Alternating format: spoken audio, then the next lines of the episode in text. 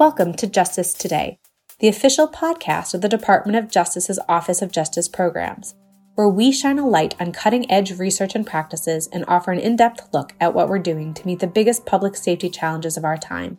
Join us as we explore how funding, science, and technology help us achieve strong communities.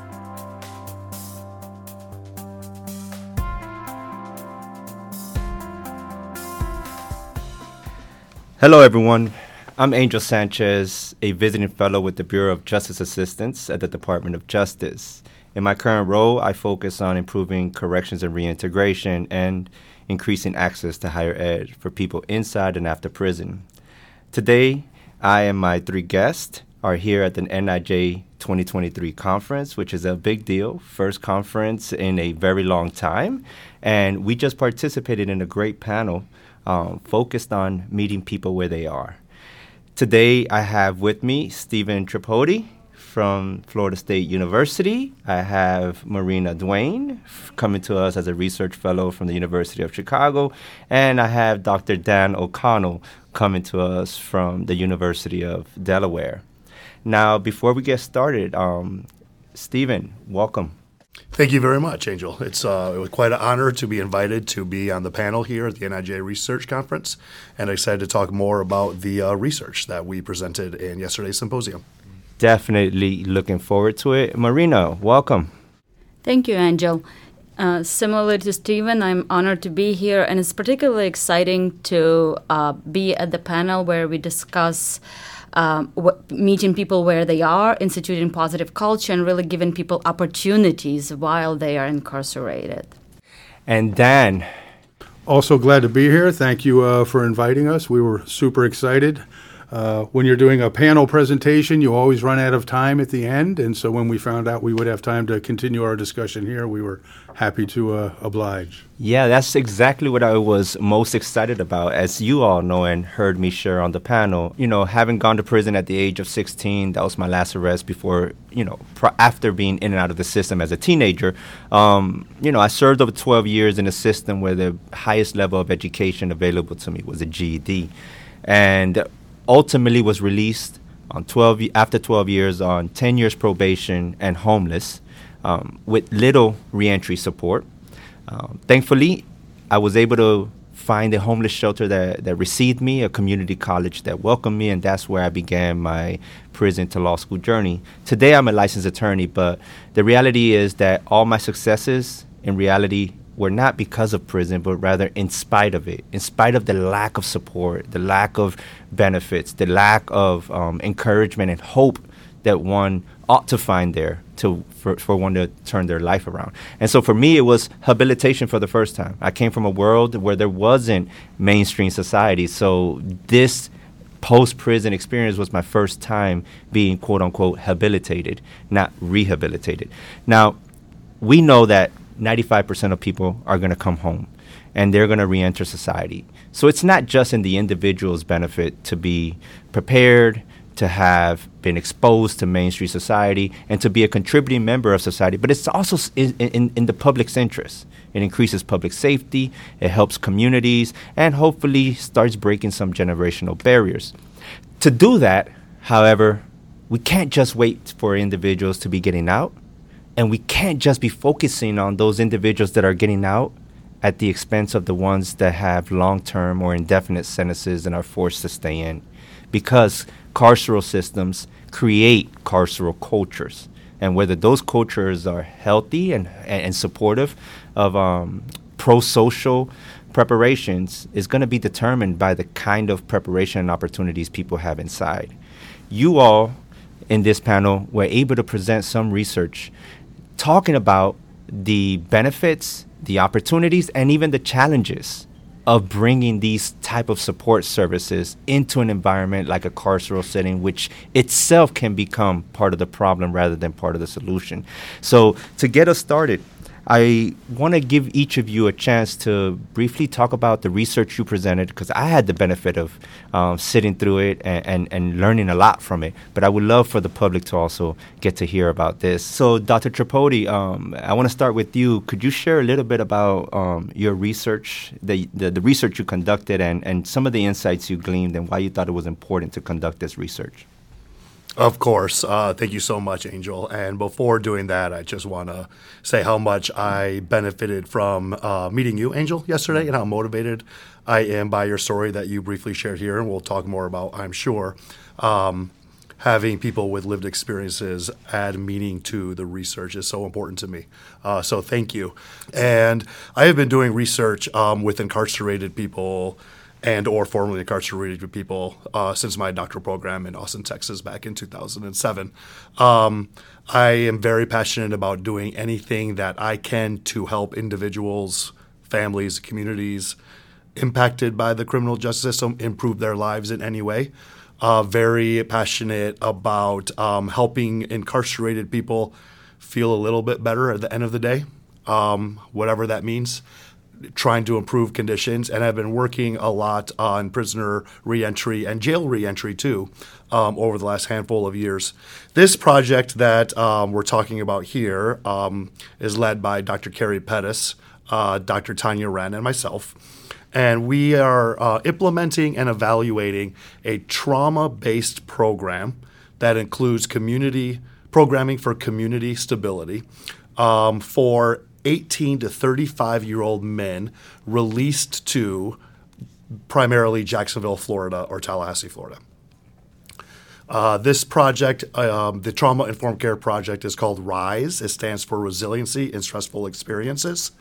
It's a cognitive behavioral-based program that's also present-centered in that we do not ask the participants to talk about their specific lifetime traumatic events, because we don't want to risk them being re-traumatized by talking about this. So it's a present-centered approach.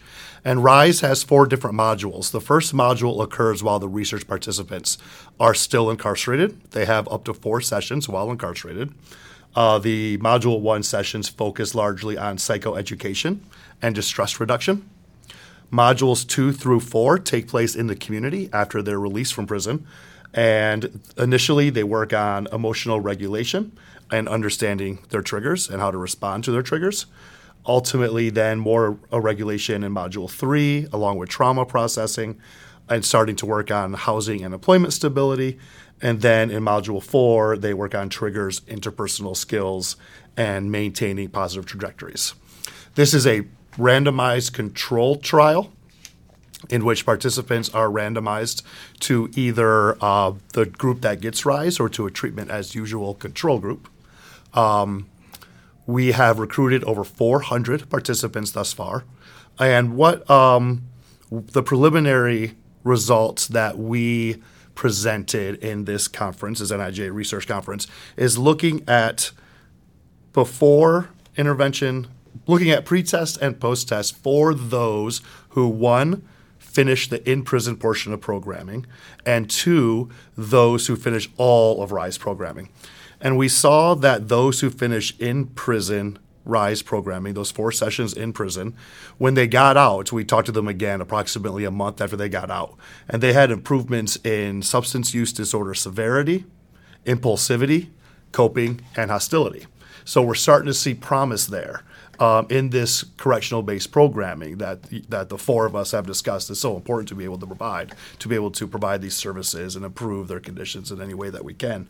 And then those that finish all of RISE programming improve their substance use disorder severity from baseline, which was measured before they started the programming in prison, to the second time point, which was about 4 months after release. And then their full-time employment rates improved greatly for 8 months out of prison. Their homelessness decreased greatly 8 months out of prison. In fact, 30% of our sample were unemployed at time of arrest, and only about 15 to 20% were unemployed at these 8 months out of prison. So there's promising signs here that this trauma-based program that includes community stability is having promising results with community stability for our SAMHLA participants.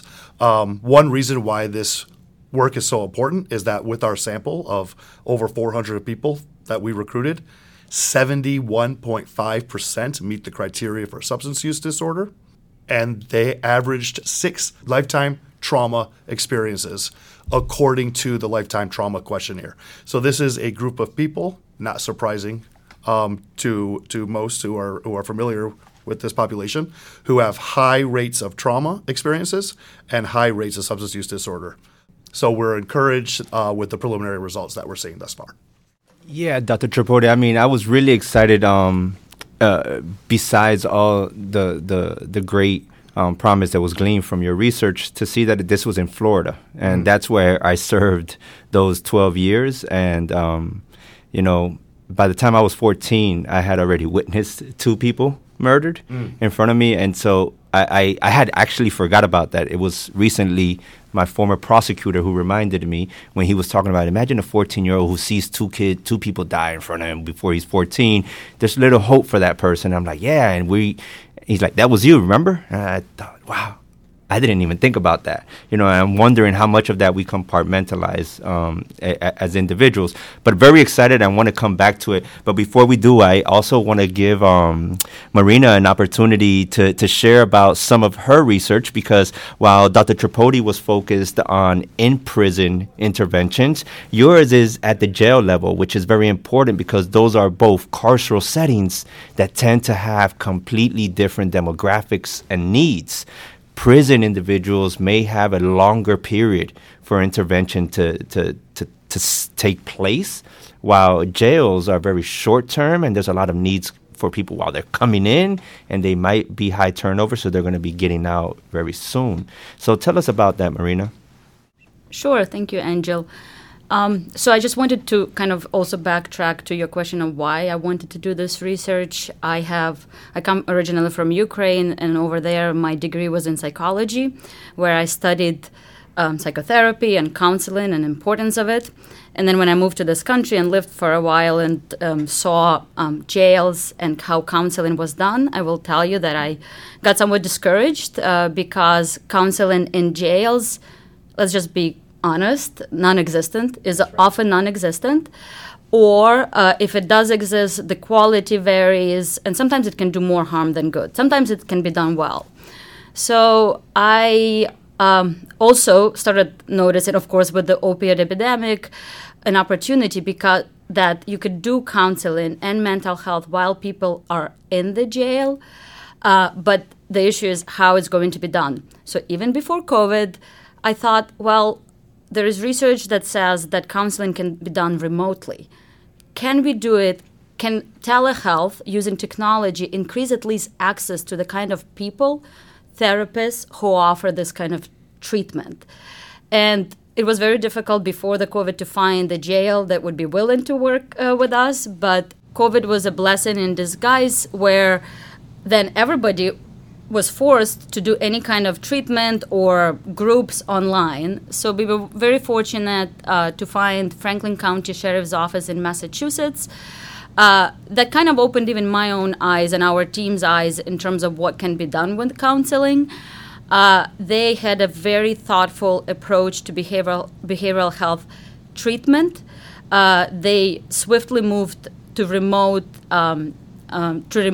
platforms, and it was interesting. We were studying individual counseling, and they hired graduate students or people who were working towards their graduate degree in clinical psychology to do individual counseling for people who were inside the jail. So we went and surveyed those people, whether they were still incarcerated, which was unfortunately some people were still, or those people who were released, we still asked them about counseling. And we did the same with therapists to measure, to understand really whether therapeutic alliance, whether the bond between the therapist and the patient was established. And we found that 90% of people who responded within opiate addiction during COVID, and they were in jail, they did say that there was a therapeutic bond. And we can talk about challenges. Our study is quite nuanced, but I think that in and of itself is promising that it can be right when there is a mindset from the leadership, from the staff, which takes time to really focus on this and provide this kind of support for people. That's so interesting, and it highlights some of the silver linings that emerged after the pandemic. Things that many facilities would have not even entertained became normalized, such as access to telehealth, giving individuals tablets and access to opportunities, education, mental health opportunities that now could be accessed remotely, which before it was none at all. And while I still believe that in-person engagement is probably the gold standard, I would much rather, as an individual incarcerated, have some access than none at all. And so we're really, I'm really excited to see how COVID forced many of the penal systems and the jails to go forward, as some might say, 10 years in advance. It might have taken about 10 years before this culture would have set in.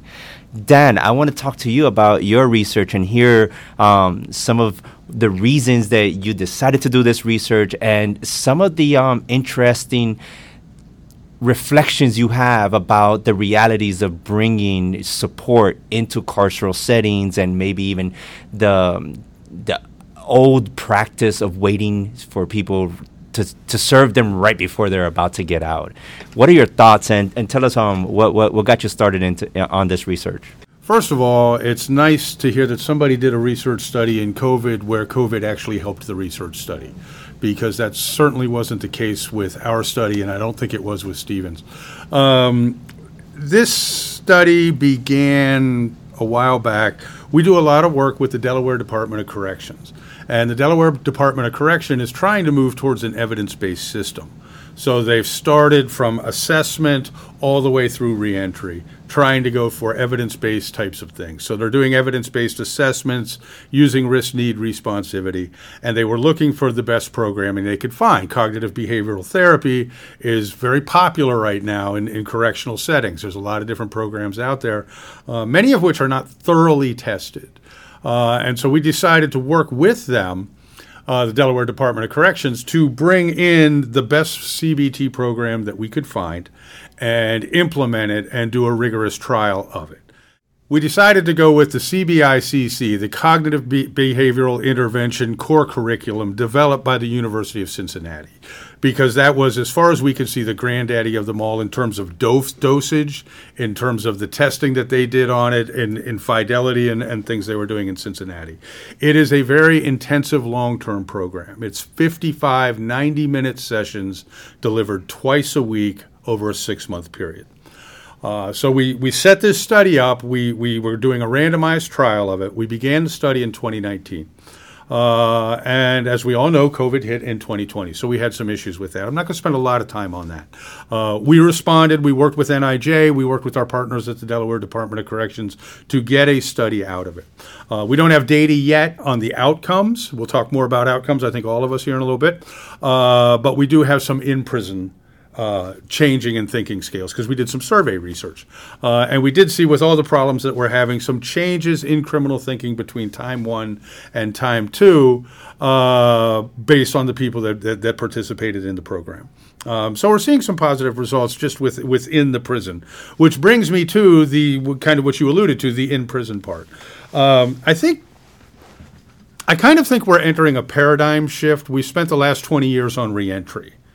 All right, and we're doing evidence-based practices in reentry, and organizations like NIJ, BJA, lots of different places have been looking at improving reentry services. And now I think we're shifting more in towards culture, and specifically in-prison culture. I think this shift is taking place literally as we're speaking.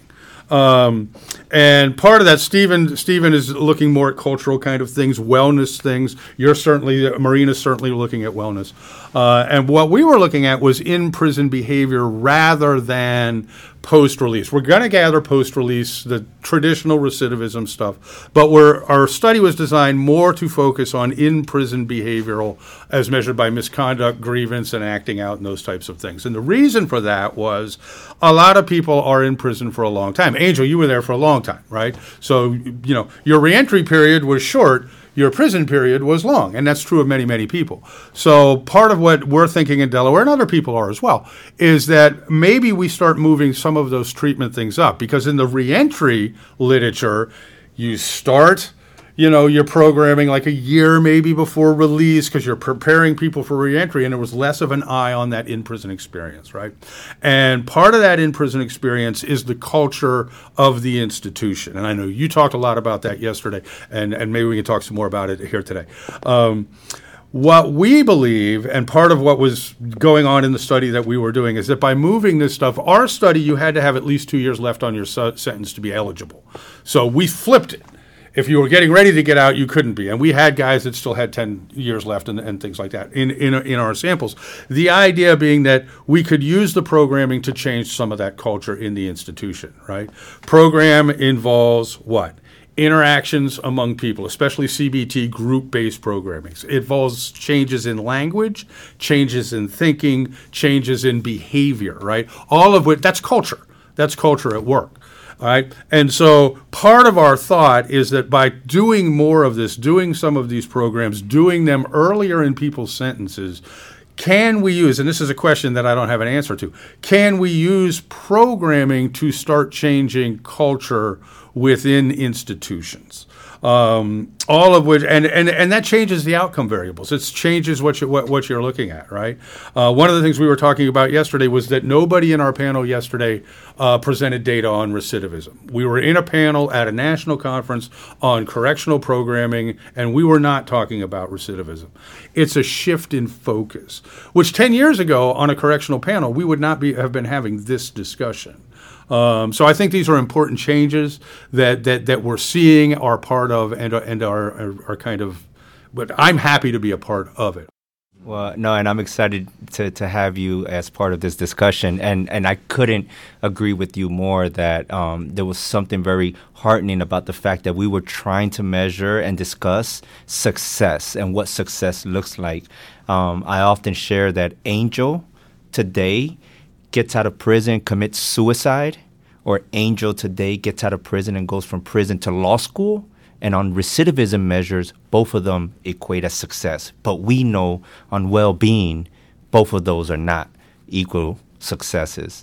And so I really appreciated Dr. Tripodi talking about employment and housing, right? Because even if individuals are probably recidivating at the same rate, but those that are staying out are now having greater stability in terms of employment and housing, that means that there's also greater stability for their children or those younger ones that they're responsible for, which hopefully will create for a better community. I like to say that healthy communities inevitably are safe communities. We could become very safe, quote-unquote, communities, but not very unhealthy. We could be North Korea, lock it down, no crime. Doesn't mean that we have a healthy community. But healthy communities have safe communities. Healthy communities have healthy individuals who are healthy employees, who are healthy homeowners, who then can start healthy businesses and also are healthy consumers, right? So if we go and have this paradigm shift where we're thinking about how are people thriving, I think we could start not only doing well for the individual that, you know, that we're serving, but we're also doing something for the greater community that they're returning to. Now, you know, we talked about culture, and I think this is a good point that you make, Dan, that there has been a shift, and so much so that we had at NIJ yesterday, it was announced for the first time that a solicitation in partnership between the National Institute of Justice and the Bureau of Justice Assistance put out a solicitation, and the focus of it and the title of it is Transforming Prison Cultures, Climates, and Spaces. So right now, this is a plug for all of those who are listening and are interested in either providing technical assistance or doing research on how do we change carceral cultures and create a better climate inside prisons. This is an opportunity. I don't think we would have had this discussion 10, 15 years ago, let alone having money go out for this type of work. So before I turn to my next question, I also want to hear from you all your take on this, the fact that right now, for the first time in 3 decades, we have Pell Grants being reinstated for incarcerated people. For 3 decades, it was banned. And when we talk about culture, we're talking about language, mindsets, behaviors. And the reality is that for many people who have the privilege of going to college and being exposed to different disciplines, they're also being exposed to different ways of seeing the world, different ways of putting language to their experiences, different ways on reflecting on their own growth, trauma, challenges. And if you ask me, most people get their first exposure to cognitive behavioral therapy through their higher education. So I wanted to get your thoughts because by virtue of your position, you all have been exposed to higher education, and I will assume that it has enriched your life and it has allowed you then to see the world differently. I know it did so for me, and if I think about Malcolm X and the impact that the Nation of Islam and education had on him and others who have been transformative individuals, it just tugs at my heart that there is a great opportunity here for individuals to grow and also to change the environment around them. So I'll start with you, Dr. Tripodi. What are your thoughts on or take on this Pell Grant reinstatement now? Thank you, Angel. And before I get to that, huge advocate of higher education occurring in the prisons, of course. You used the word heartened about a couple of things earlier, exactly as I was thinking that exact word. And I am quite heartened about a couple of things. One is the conversation that we are all having about wanting people who are incarcerated, people who are formerly incarcerated, strive to reach their strengths, strive to thrive in the community, strive to thrive in prison, which we need to talk about more, not just upon reentry. Allowing them to reach for healthy coping skills, healthy interpersonal relationships, meaningful work trajectories. It's really great to see that rather than just reducing deficits to reduce the odds of recidivism. We have been a part of studies where people have been incarcerated literally for working too much because they worked 2 jobs and weren't able to be in their halfway house for 8 hours a day, which is required by their parole requirement. So another example of recidivism, the limitations of recidivism, and really excited about this conversation of achieving well-being and thriving. Part of that is education.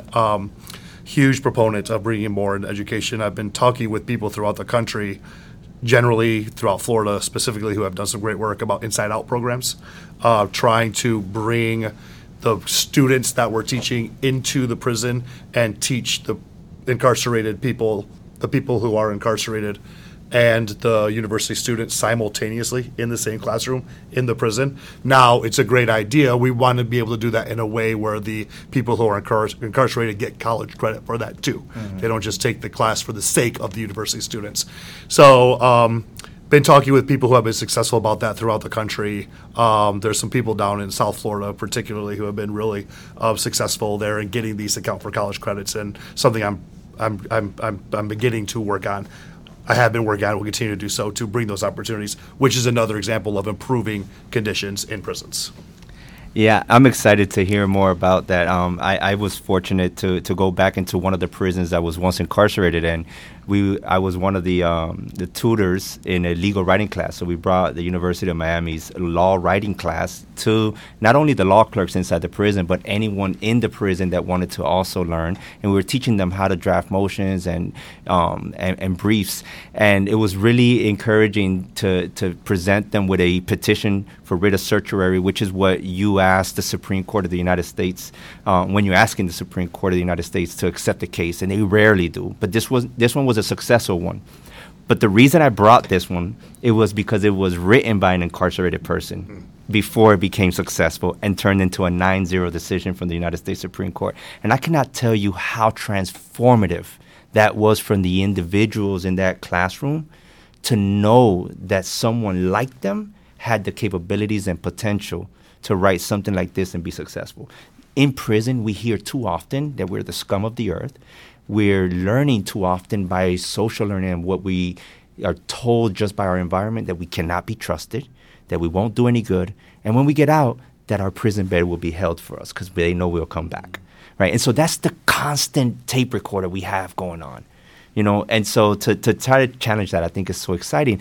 Marina, what are your thoughts about this? Because I think it's so amazing to just not only imagine the benefits that individuals get when they are receiving an education, but tell me what would be some of the benefits that students, for example, students at the University of Chicago, when they start seeing the potential in individuals. How did you feel when you first met me and said, wow, 12 years in prison, lots of disciplinary reports, violent gang-related charges, but lawyer, right now on his way to Yale to get an advanced law degree? Like, how did that do something for you that you think students currently right now would benefit from if they start seeing some of their classmates or people inside that one day may be getting out as well? Well, it got me inspired and sad, Angel, because as you said, when I heard your story, you said that, you know, you succeeded despite those odds. And it made me think, what a waste of 12 years and what we could have done, giving you credits for doing Inside Out program curriculum.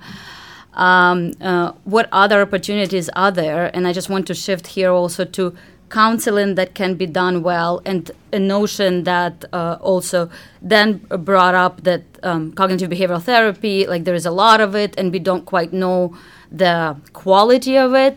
So that's another point and theme is people who are incarcerated, whether they're in jail for 3 days, which will still ruin their lives in many ways, or where they're long, have a right to accessing services not just for a check mark, but for a prepared therapist who might use different modalities. Actually, in the jail where we were studying it, it was the counselors were using, some of it was CBT, some of them were using other clinical psychotherapy. There was a group intervention, but quality needs to be there, and people really need to be able to engage with the person so that it matters to them how they connected, and maybe when they go out, something, you know, there will be a spark. Wait, maybe I will try this therapy because it helped. And, you know, our study didn't focus in depth of working with people and what they've done and how much they engage in therapy afterwards.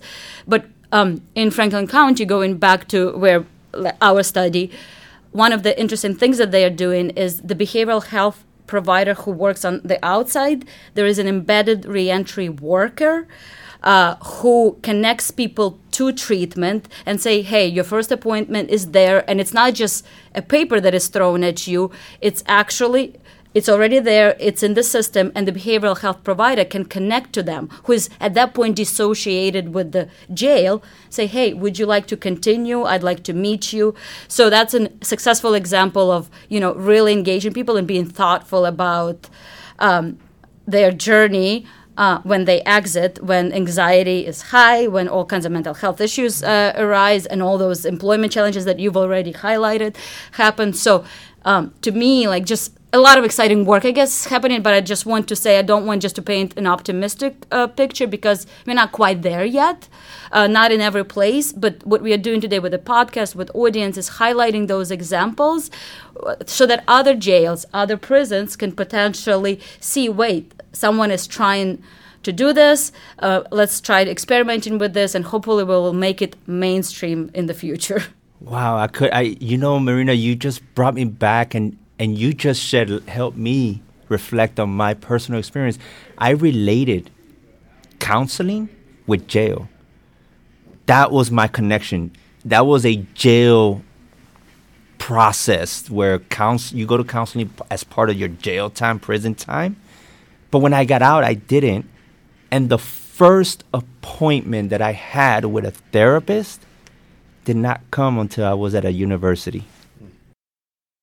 And that goes back to the quality, the issue that we are talking about, whether you are able to show up for people when they're seeking it, how much effort. And I do want to say that, you know, some of these providers where insurance is not covered, they're struggling. They have their own issues with reaching and how much effort they can put into this. But I still think there is a chance here we are losing something. And there are ways with technology or bringing people in the jail, because you know the people with opiate use addiction or substance use, or just anybody, they have mental health needs. You could bring people in and connect them, but in a way that is thoughtful so that people sort of can disconnect and engage afterwards during that critical moment when they are re-entering. In fact, in your research, you had some of your clients respond that they preferred speaking to a therapist often through telehealth means because it disconnected them from the jail. They were finally getting to talk, as language we would use, with people from the outside world. Absolutely. That was a unique setup in Franklin County Sheriff's Office, that they didn't see this therapist talking to the correctional workers all the time. So there is that aspect on the client side. But I also want to say some of the counselors, what they said, there are some challenges, right? Overcoming technology issues, finding out when you can do this, when you connect, during what time of the day. But some of the counselors told us that, you know, I'm a woman and sometimes it doesn't feel safe going into the jail. So this presented an opportunity for me to provide this counseling. I was at home. There was an IT team that helped me in the sheriff's office connect securely. And I'm saying this intentionally because I think when we were trying to look for sites, there is this whole fear that you cannot do counseling with the confidentiality issues online securely, but it can be done. It's not that hard. I mean, Zoom World has shown us that it can be done and that it actually provides something important to people. Dan, I want to ask you, you know, you touched on this in your last response, but what are some of the existing barriers in trying to change some of the prison culture? I know that you're thinking about using programming to change the environment rather than letting the environment influence or deter programming. But how do we progress from a criminal legal system that we know will punish people, but will also restore, redeem, and prepare those people to live dignified lives? Probably slowly and badly, but that's how progress works. I want to revisit the education Inside Out thing because I'm privileged to teach one of those classes, and it's one of the coolest things that I do, which is to take young undergraduate students into incarceration settings and work with incarcerated people to study issues of justice.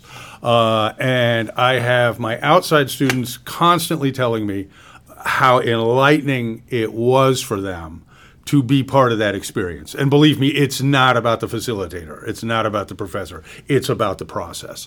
And I've had inside students who found out that they could sit in a college classroom, participate, be successful, and, you know, do the assignments and all of those things. So a very empowering thing for them. And really any program, we had this conversation yesterday, any activity that normalizes the prison environment changes the culture, even if for an hour, right? Because when I'm in a room on a Monday night with my outside students and my inside students, it's a classroom, not a cell block.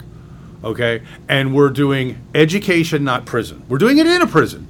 But there is this, and I've had the inside guys tell me, I so look forward to coming here because for that 3-hour block of time, I don't feel like I'm sitting in a prison. I feel like I'm doing something else. So in terms of, like, how do you change culture? And I joked slowly and badly. Slowly is absolutely correct. Culture changes very, very slowly. And it took us a long time to get here.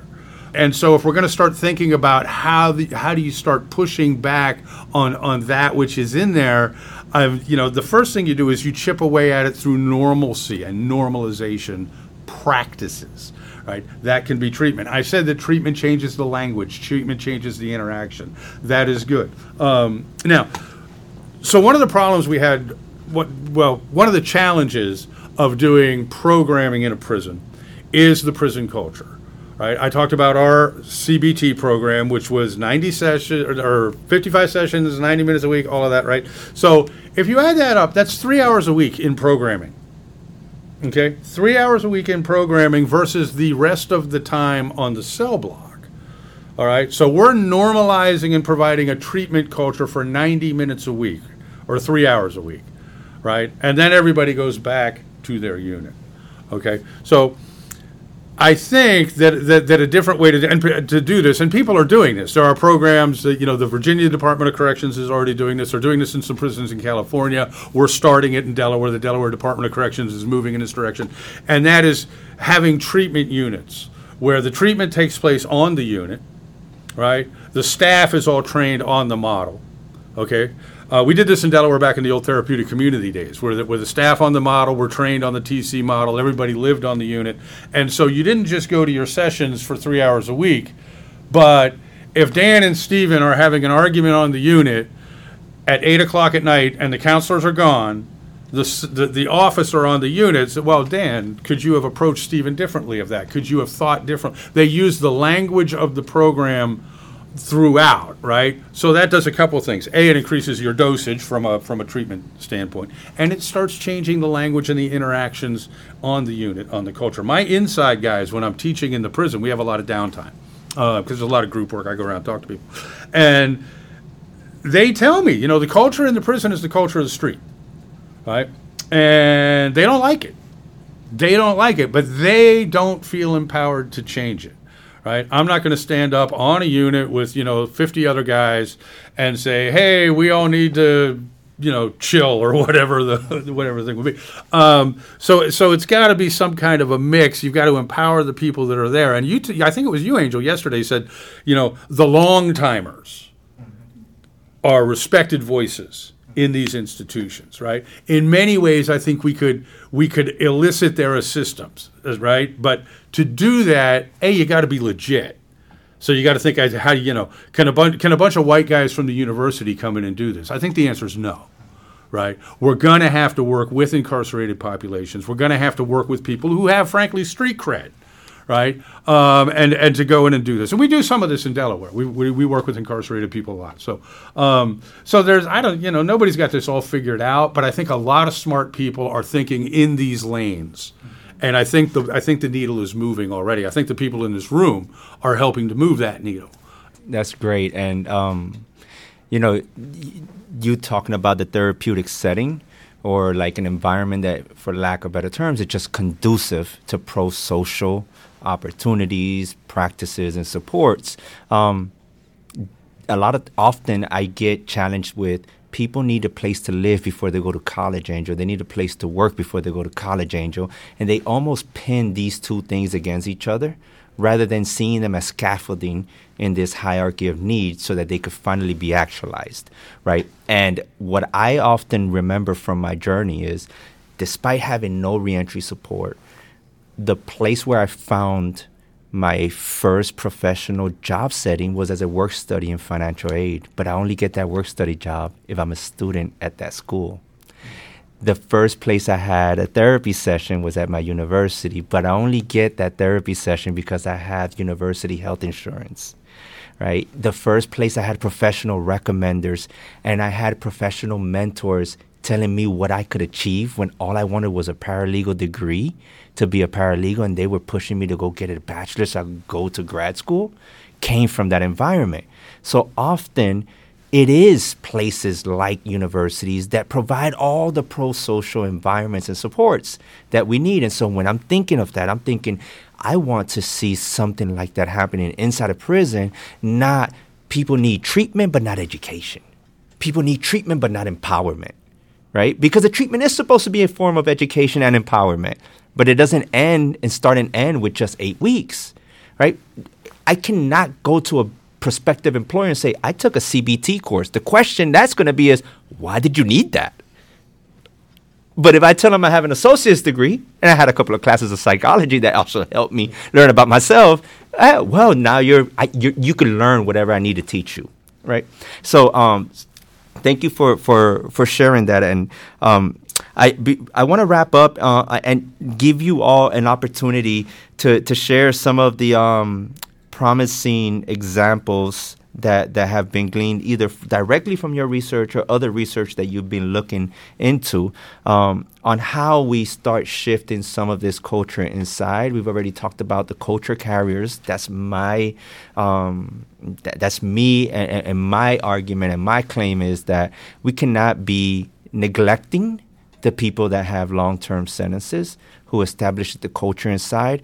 But with that, I also want to make clear we also have to give them agency and not expect them to just be a puppet, if you will, on behalf of the institution where, you know, my family comes from these dictator regimes where even the people in the community, when they are supposed to be leaders, but they seem to be speaking for the regime, people view them as puppets, and it creates this us against them mentality. And again, I'm always reminded of Malcolm X and the influence that the Nation of Islam had over him, and in building him up and getting him from a person who was involved in crimes to being a person who finally found potential in himself and wanted to change his community for the better. So I wanted to, that's my pitch of how we start moving culture, higher ed in prison, supporting those with long-term sentences and giving them agency, you know, for the betterment of them and the people around them.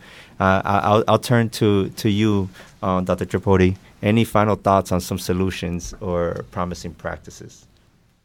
Well, I'll start. I'm going to go back a couple of minutes first, Angel, if that's okay. I talk about some of the barriers that we have seen in the community afterwards.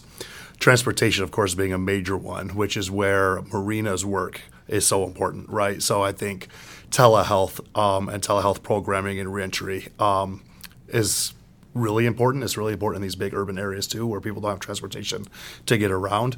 I think we also need to see communities providing a lot more resources to people being released from prison. Corrections has been doing most of that work. I have a couple of colleagues in the Florida State University College of Criminology who recently had a paper accepted looking at the communities where people from prison are released to. Not surprising to anybody, but they're being released to very under-resourced communities, and the people of color being released from prison are being released to even more under-resourced communities. So we need a conscious effort to be able to provide more resources in those communities, which is one of the solutions.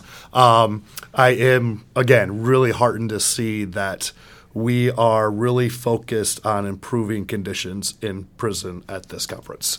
There have been a lot of wonderful presentations on working with officers, working with the trauma culture, working with the trauma of officers, working to reduce the stress of officers, a lot of great conversations about programming for incarcerated individuals, including incarcerated individuals in research project. I think is a great solution. I know I'm incredibly motivated just talking with you over the last couple of days. And then even zooming out even more would be to look at the importance of humanizing the criminal justice system and the people involved in the criminal justice system. Personal opinion, I think most people that are in prison don't belong to be in prison, but we need to look at even those who have done, you know, violent crimes, who have done things to get themselves in prison as human beings. Like Bryan Stevenson is the one who said everybody is much better than the worst thing they've ever done.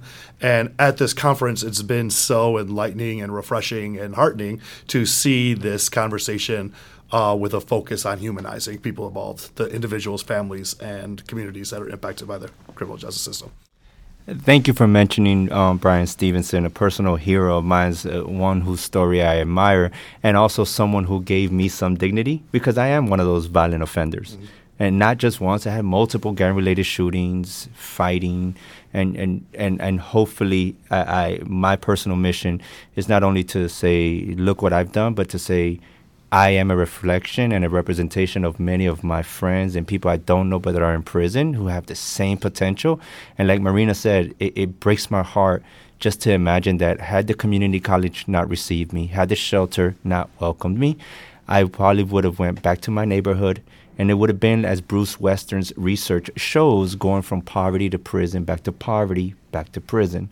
And once I would have went back, people would have said, he didn't want to stay out bad enough.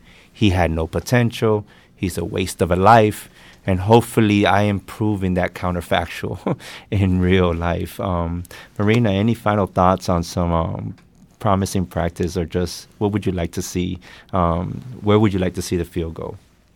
Thank you. And Angel, certainly you are the example, and many examples as we go in the field and see that people succeed despite the odds, but then also us trying to figure out how to do it for people when they're inside and really meeting people where they are and diverse needs. I think I don't want to be trite in my answer, but I do see the potential in technology and in many different ways that this conference is highlighting. So obviously, we've already talked in our own research and the effort that the jails are doing with counseling via telehealth. Also, I just should note, it doesn't have to be just psychotherapy. Group interventions, we learned, for example, with psychotherapy can be challenging. But, for example, there are now cameras where people who are incarcerated, whether it's men or women, if you buy a camera that provides enough access, you can actually engage people with Narcotics Anonymous, AA, peer support groups, so you really connect them on the outside. I don't want to be naive that you want to work with people like you, Angel, who might have the institutional culture to engage really in that kind of effort, but I do think it's promising direction to open up that world. And then in a totally different way that opened up my mind. And today we were at the panel where body-worn cameras are being experimented with in jails and how that changes the dynamic and the relationship. There is a lot to study there, but I just think that technology opens up possibilities that we otherwise didn't have. We have to be, though, cautious that there are humans who are interacting. Like I think I made the case for counseling. It matters still who provides that. It matters who sets it up and how it's done. But I just don't want to lose sight of that exciting opportunity. That's right. And making sure, like you said, we have to be cautious that the technology is used for rehabilitation and not control. As organizational theory tells us, if you have a control theory, then the incarcerated people are viewed as a threat, and those that are on their side or serving them are also viewed as outside threats. And it pins counselors and staff to choose between, do you want to serve them or do you want to serve us? And that's all a product of control theory, right? And so we want to get to a rehabilitative theory to ensure that the technology is not used for surveillance and punishment, but rather is used for edifying, empowering, and rehabilitating, or habilitating, should I say, people inside. And I'm thinking of Project Rebound and Underground Scholars in the West Coast. I was in an event, a student, this is a student organization supporting formerly incarcerated people inside the UC system. And they had an event with a speaker. And it was so encouraging to see that it was a Zoom event, a virtual event. So you had students that were zooming in. Some were on site at a UC campus. Some were zooming in from other places. But there were a few that were zooming in from inside San Quentin and some of the other prisons. And they are prospective students, because part of the mission, for example, of Underground Scholars it's recruitment, retention, and being empowered to advocate for each other. So, that's a good example of using technology in a positive way. But I could not imagine an institution that would allow that if they're operating, whether they say it or not, under organizational theory of control rather than habilitation. Dan, any final thoughts? The only final thought I would give, having listened to everybody, and this has been very encouraging, is if we're talking about cultural change and we're talking about, systemic change, it's going to take a lot of people. And so we're going to need people to work in corrections, in counseling, in policing, in all of these things that are being covered at this conference. We're talking about changing culture and stuff. That's going to happen through people getting involved and doing things. And, I had lunch today with some people from the Bureau of Prisons. They're having trouble hiring because people don't want to work in prisons, right? That's part of the change, that stigma of even working in a prison, right? It's going to take good people going into these tough situations and doing tough work. And that's going to be a long, long haul. But I'm confident we'll get there.